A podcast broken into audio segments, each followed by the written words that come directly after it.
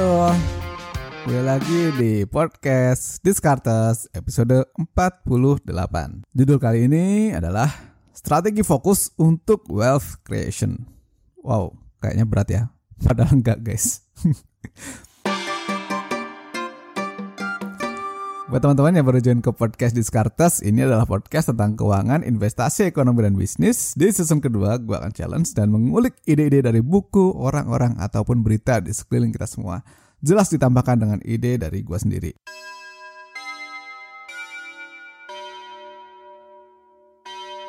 Apa sih wealth creation gitu?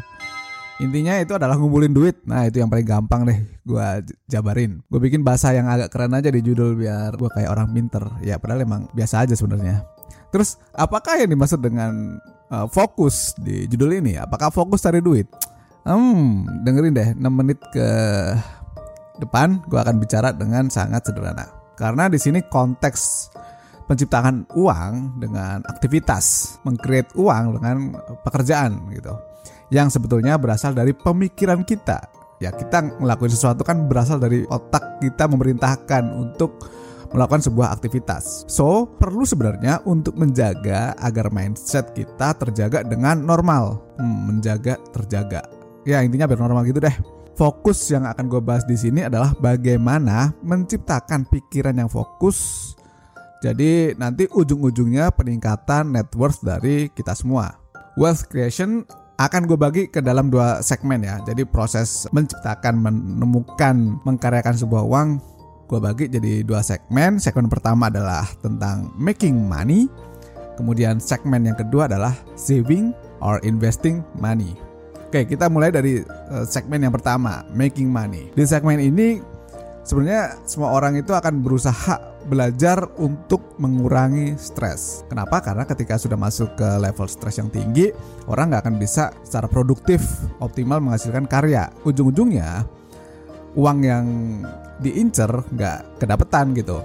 Ya karena stres. Makanya kalau kalian lihat banyak banget orang-orang yang stres karena uang, hasilnya lebih stres lagi karena output yang dihasilkan nggak sesuai. Jadinya kayak muter-muter gitu terus gitu ya. So, jujur saja, banyak di antara kalian yang stres pas cari kerja atau pas kerja atau pas cari duit, ya nggak? Jujur aja, kasih tau gue. Entah itu karyawan karena tekanan si bosnya, atau pengusaha yang mesti pinter otak karena bisnis sedang turun, pasti pernah ngalamin, ngerasain yang namanya stres gara-gara duit. Ya, jadi circle-nya itu muter-muter. Gara-gara duit, hasilnya duit makin turun, stres lagi, terus duit turun lagi, stres lagi. Ya nggak ada selesainya. Jadi bagaimana untuk tetap fokus di fase making money ini? Gue akan simpelkan menjadi tiga bagian variabel, yaitu fokus pada apa yang bisa kamu kontrol. Itu yang pertama. Kemudian yang kedua adalah fokus pada karya, bukan perbandingan ke orang lain, bukan dengan achievement orang lain. Dan yang ketiga adalah selalu ingat goalnya. Ini tiga variabel di fase making money. Apa maksudnya? Jadi pas pertama nih, fokus pada apa yang dikontrol tuh seperti kayak stoa yang sudah kita pelajari di edisi podcast sebelum ini. Banyak sekali dari kita yang merasa khawatir dengan masa depan dan takut terlambat karena buang waktu di masa lalu. Eh, dulu-dulu, aduh kok gue belum ngapa-ngapain nih pas usia dua puluh, dua puluh satu, dua puluh dua, dua puluh lima, dan seterusnya. Padahal pemikiran seperti itu justru menghilangkan kadar fokus. Oke, okay? So kontrollah saat ini. Kenapa? Karena itu yang bisa kamu lakukan. Ingat, yang paling mungkin kamu kontrol adalah momen ini. Momen kamu dengerin podcast ini, momen kamu lagi nyetir, momen kamu lagi masak, itu bisa kamu kontrol. Tetapi ketika masa lalu yang sudah terlewatin, udah gak bisa diapa-apain. Lu mau ngerasa bersalah, lu mau terpuruk, ya lu gak bisa ngapa-ngapain lagi. Jadi, gunakan sebaiknya saat ini, saat lu dengerin podcast ini. Kenapa? Biar kelak momen ini nggak dikenang menjadi masa lalu yang sucks, nggak dikenang menjadi masa lalu yang hmm, disesalkan. Ya, masa lalu itu kan berasal dari momen yang kita lewatin. Sekarang kamu sedang melewatinya. Dan pastikan bahwa sepuluh tahun lagi lo nggak akan nyesel di momen ini dengerin podcast ini atau ngelakuin hal lain gitu. Jadi fokus ke yang bisa kamu kontrol. Kemudian di segmen ini juga kita juga harus sadar untuk berhenti membandingkan kita dengan orang lain. Padahal ini sudah banyak yang udah ngomongin kan, udah banyak yang ngingetin soal ini. Tapi ingat, membandingkan itu juga akan merusak fokus kita. Gini, Kita bisa saja merasa tertinggal dibanding sebelah kita, perusahaan sebelah kita, tetangga sebelah kita. Tapi ingat, karena sebelah kita sudah melakukan pengorbanan lebih dulu daripada kita sendiri. Jadi itu menjadi sebuah kewajaran orang lain mendapat achievement yang lebih dari kita sendiri. So, apa yang bisa kita lakukan? Ya step by step memperbaikinya. Hari ke hari, jam ke jam, detik ke detik, kita perbaiki step by step. Jangan langsung ingin achievement yang harusnya ditempuh dalam waktu dua tahun, pengennya besok tertempuh. Ya, fokus kita akan berantakan. Makanya, ini akan berkorelasi sama variabel selanjutnya, yaitu goal. Fokus pada goal menjadi sangat penting, karena manusia tidak punya cukup waktu untuk menjadi terbaik di semua bidang. So, keep it fokus pada satu hal dalam satu waktu dulu. Kita belajar untuk berimajinasi, menginginkan sesuatu, membuat target, plus kita berimajinasi dan melakukan hal yang bisa kita lakukan, kontrol, dan realistis. Yes, kita tetap harus realistis ketika menjalaninya. Dan itu bisa kita lakukan ketika fokus pada satu bidang dalam satu waktu. Nanti kalau sudah menguasai, ganti bidang lain, it's a good thing. Oke, santai, kalem. Itu yang segmen pertama. Sementara yang segmen kedua adalah fokus dalam saving or investing money. Kenapa? Karena setelah kita berhasil untuk mendapatkan uang, kerja, entah itu dengan kerja keras, kerja pintar, atau apapun yang biasa kalian sebutkan, artinya lu udah dapat duit, ya saatnya kita belajar untuk menjaga, menahan, mengembangkan uang yang kita punya.